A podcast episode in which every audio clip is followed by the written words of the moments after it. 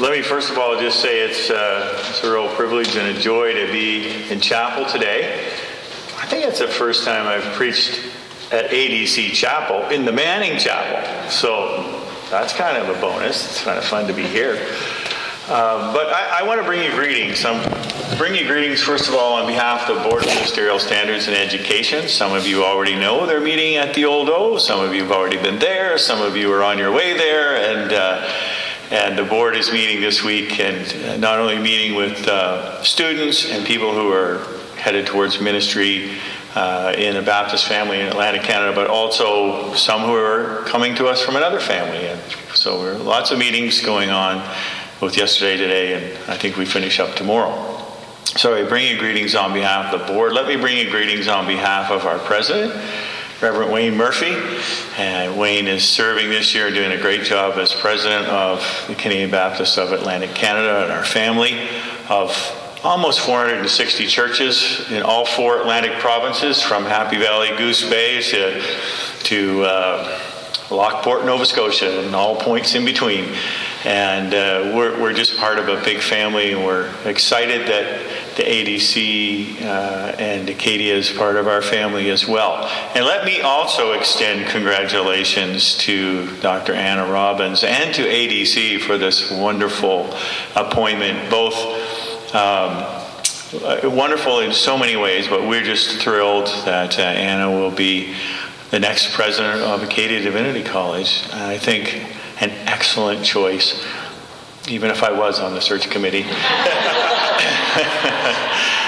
Uh, we're, we're very excited. And, and uh, you know, there is a sadness. Uh, Dr. Gardner is a close friend of mine. I was his pastor. I've sat in his living room and played way too many ridiculously crazy games.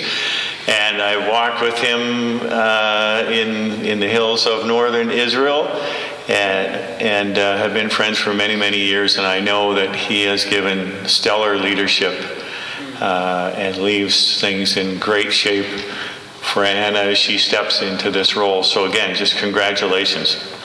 But I really came to preach, and that's what I want to do, and I'm going to try to respect your time and try to get this done in as short a time as I possibly can.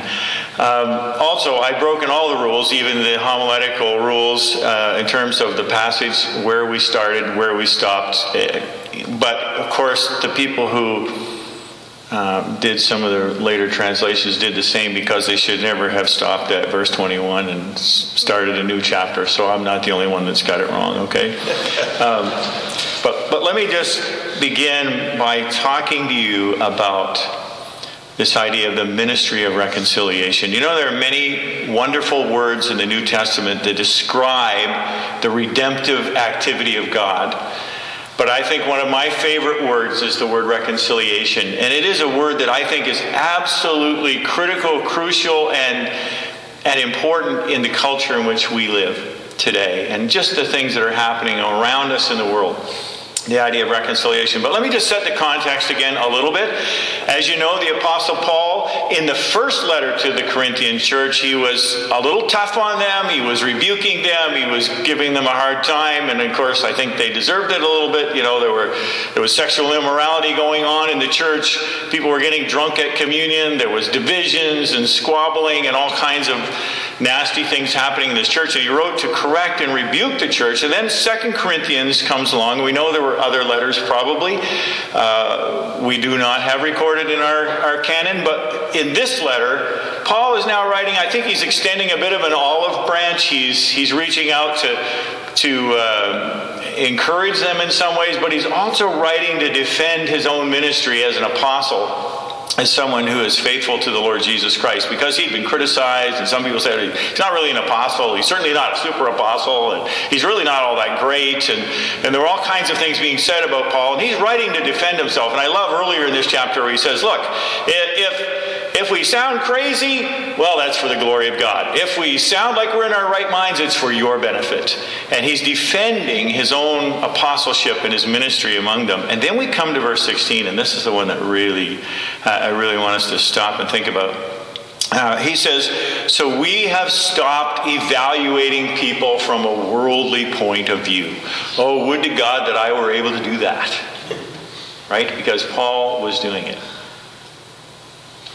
This idea of reconciliation we live in a world of brokenness. We live in a world where there are broken relationships, there are broken families, there are broken systems, there are broken even political systems. And I, I was going to, I think I still will use an example from British politics, although after what happened in our House of Commons yesterday, I could easily use that example as well.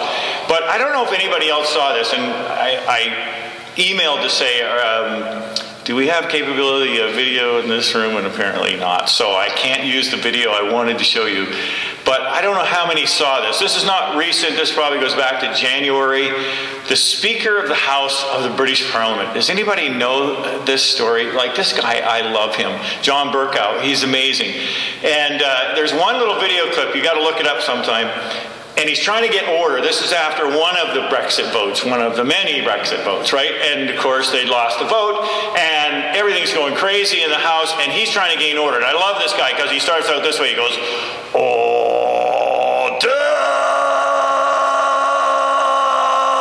Order! And it just goes on and on. I'm like, I like this guy already. He's really cool. And uh, and then he just starts dressing people down, like right, like people are yelling and there's stuff going on in the, in the parliament, and he's saying all kinds of crazy things. And he just looks at this guy and he says, You're better than this. You're better than this. I could expect uh, better behavior from you in this house. What are you doing? You're yelling at one another. And I'm like, Yes, I like this guy a lot. There is a desperate need for reconciliation. We have broken systems, broken lives, broken homes, broken families, relationships between family members, colleagues. There's a sense that we live in a world of brokenness. And then Paul writes these words. He says, For what Paul learned was that he was no longer regarding people from a worldly point of view. What does he mean? I don't know. I think what he means is this, or at least to me, it's what he means. I, I, am so quick to make judgments. I am so quick to criticize. I am so quick to judge not just your actions, but your motives. I look at you and I already know where you're coming from, and obviously I'm right, and my motives are pure, and my actions are pure, but I don't know about you, and I'm quick to judge. We criticize, we feel slighted, we get offended easily, we hold on to our hurts. We want to get even with other people. Someone slights us. Now, I know you've never done this, but I, I feel like I have. I thought, boy, they've got to come back to me first. I'm not going to go. Yeah. Hell will freeze over before I go to make things right. This person slighted me. This person is the guilty party. again, you've never done that. And I know we often quote in this passage, verse 17, it talks about we become new creations and God is transforming us and changing us. But really, what I want to draw your attention to in this passage today is where Paul makes this astounding statement. Beginning in verse 19, if, if you have a Bible and you want to look at it, it begins in verse 19. Paul says, And all of this, this, all that we have in Christ, is a gift from God, who brought us back to himself through Christ. And God has given us ta- this task of reconciling people to himself. And in verse 19, I love this. For God was in Christ reconciling the world to himself, no longer counting people's sins against them. And he gave us this wonderful message of reconciliation. God was in Christ. We could stop there. I could stop there and preach. God was in Christ. This is the incarnation. This is God coming to us. This is God condescending. This is God not waiting for us. This is God not folding his arms saying, Hell will freeze over before I make things right with those people. They've offended me. No, this is God was in Christ. The one who condescended, the one who came, the one who pitched his tent among us, the one who came and became one of us. For what purpose? For what reason? Well, look at what it says. For God was in Christ, what? Reconciling the world to himself. God was in Christ reconciling the world to himself. And he came humbly. He came to seek us out. He came when we not only didn't deserve but didn't want him. We were, we, we were still running away. We were still thumbing our nose. He came. God was in Christ reconciling the world to himself. Here's the thing God didn't wait for us to repent. God didn't wait for us to get it right. God didn't wait for us to acknowledge the broken relationship. God didn't wait until we admitted that somehow we'd screwed up, that we're not living in right relationship with God. God set out to reconcile the world to himself. But God is the offended party here. Don't kid yourself. Thank God he's not like us. Thank God he's not like us. We usually wait for the offender to come and make things right. There are broken relationships with children. There are broken relationships with parents. There are broken relationships with colleagues and friends. There are broken relationships in the very systems that make up the world that you and I live in. But God doesn't wait for us to come to our senses. God doesn't wait for us to repent and ask forgiveness. God was in Christ reconciling the world to himself. But then it gets even better than that. Look at the latter part of that verse, verse 19. It says, For God was in Christ reconciling the world to himself, no longer counting people's sins against them. No longer counting people's sins against them. This is literally an accounting term. This is a financial accounting term. And if there are any accountants in the building, you get it. You understand this language. No longer counting people's sins against them. When I was growing up, can you hear me if I step away from the mic? I, I think no. My wife says, Will you stop using your preacher voice? That's usually in the third aisle of Sobeys grocery store or something. I can hear you all over the place. When I was growing up in the big city of Westchester, population 300 people, uh, my mom got a job at the local store. We had one store. We had one post office. We had one little tiny garage where you could get your tires changed and buy a little bit of gas. My mom got a job at the White Patrick store. It was like the size of a convenience store, but it was our grocery store, folks. Sorry. And she got a job there, working behind the counter as a clerk. And uh, I used to hang out sometimes at the store with her after school, wait to go home with her. And I got to watch people. I love being a people watcher as a kid. And I got to watch people come into the store. And what I noticed is that people would come and buy their groceries at this little store. They wouldn't buy a whole lot, but they'd come and buy some groceries. And then they'd bring them up to, to pay for the groceries or whatever. And I'll never forget the day that Alfred Moore came in and said, uh, I want six bottles of vanilla. My wife's baking cake. Now, if you're younger, you don't even get this joke. Uh, real pure vanilla is 35% alcohol, folks. Just saying. And Alfred had a penchant for vanilla. Uh, wasn't good. Needless to say, they didn't sell him six bottles of vanilla. Uh, but what would happen is they would come with their groceries and they bring them up to the counter where my mom was, and they would look at my mom and they'd say, Ruth, put it on my tab. What does that mean? Put it on my tab. It meant that behind the counter there was a book. And most people didn't pay for their groceries up front. They wrote it in this little accounting book that was called the tab. But somewhere along the way there was going to be a reckoning, whether it was at the end of the month or whether it was at the end of six months, somewhere along the way there was a reckoning and you had to pay up. Those groceries weren't free. On your tab. They were on your account. But you see, this passage says, God is not counting people's sins against them. You see, it's as though it's as though God is like the great storekeeper in the sky, and he just literally rips the page out of the book and crumples it up and throws it in the trash can. And you're clear and free. All of those sins, all those, those things that, that we have done to break relationship with other people are forgiven and we're set free. Not counting people's sins against them. But then Paul says, we, Paul the, the apostle, and the other apostles, we've been given this ministry of reconciliation. And he said, We are Christ's ambassadors. Though God was making his appeal through us.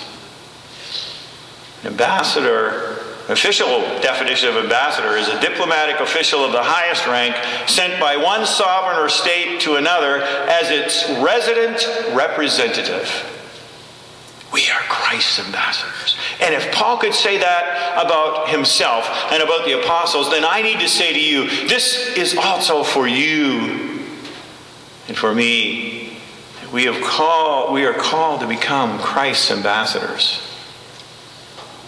an ambassador to your family, an ambassador to your community, an ambassador to the relationships that you hold wherever they are. We have been given this ministry of reconciliation. Too often, folks, I am not like Paul. I regard people in a worldly way. Do you know what Paul could say in chapter 6? That's the other part that we didn't even get to and won't get to. But do you know what he said at one point in chapter 6? So he goes down the list of all the, the trouble, the, the bad things that have happened. But do you know what he says? I love this. He just says at one point, he says, You know what? I, I don't really care anymore. People slander me, they say bad things about me. We're just going to go serve Christ anyway. Because he was not bound by that worldly way of thinking. Wouldn't it be nice to be there? Okay, some of you are already there. I'm, I'm, the, I'm the sinner here. The other thing I wish we could have put up on the screen is I have a picture of two young men. Well, not quite so young anymore. But some of you remember the story of the terrible, terrible genocide that happened in Rwanda in 1994 when over 800,000 people were slaughtered in this horrendous genocide that made no sense to people as we looked on. But I have a picture of two men, Calixt, and I don't know if I'm pronouncing his name correctly, and Andrew. Before the genocide, they were friends, they were bosom buddies. But something happened during the genocide, and they were, they were ripped apart and on either side of this horrendous issue. And Calixt was actually involved in terrible crimes and murder. And some of Andrew's family was actually murdered by Calixt and his companions. And he went to prison for it. Spent many years in prison, and now he's out of prison. And through Christ, an amazing reconciliation has happened. And the picture is of Andrew and Calixt today, arm in arm, smiles on their faces. God has reconciled in a horrendous, I, I can't even imagine what they have experienced, and yet God has brought reconciliation. God was in Christ, reconciling the world to himself. One pastor from Rwanda, not, not the two men I'm speaking about, but another pastor in Rwanda, who now goes travels talking about reconciliation said he said you see in every country people get wounded and if you've been watching the news hello People get hurt. They need to forgive. They need to reconcile, says Antoine, this pastor. Today he's a pastor in Kigali, and he's an author and an international speaker, and he says this. He said, Your life becomes better when you repent, confess, and reconcile. My dear friends, I don't know who you need to reconcile with today. Maybe there's something in your family, something in one of your friendships, maybe in your in your circle at work. I don't know, or at school. But we also need to remember that we have been given this incredible ministry of reconciliation in our world, a world that needs a word of reconciliation, a word, a world that needs a word of forgiveness, a world that needs someone who will say, let's bring people together, let's bring people back to God. May we be ambassadors and agents of reconciliation. May we hear the call of Christ to put aside our worldly thinking, to not only be like Paul, but that we would be like Jesus. God bless you.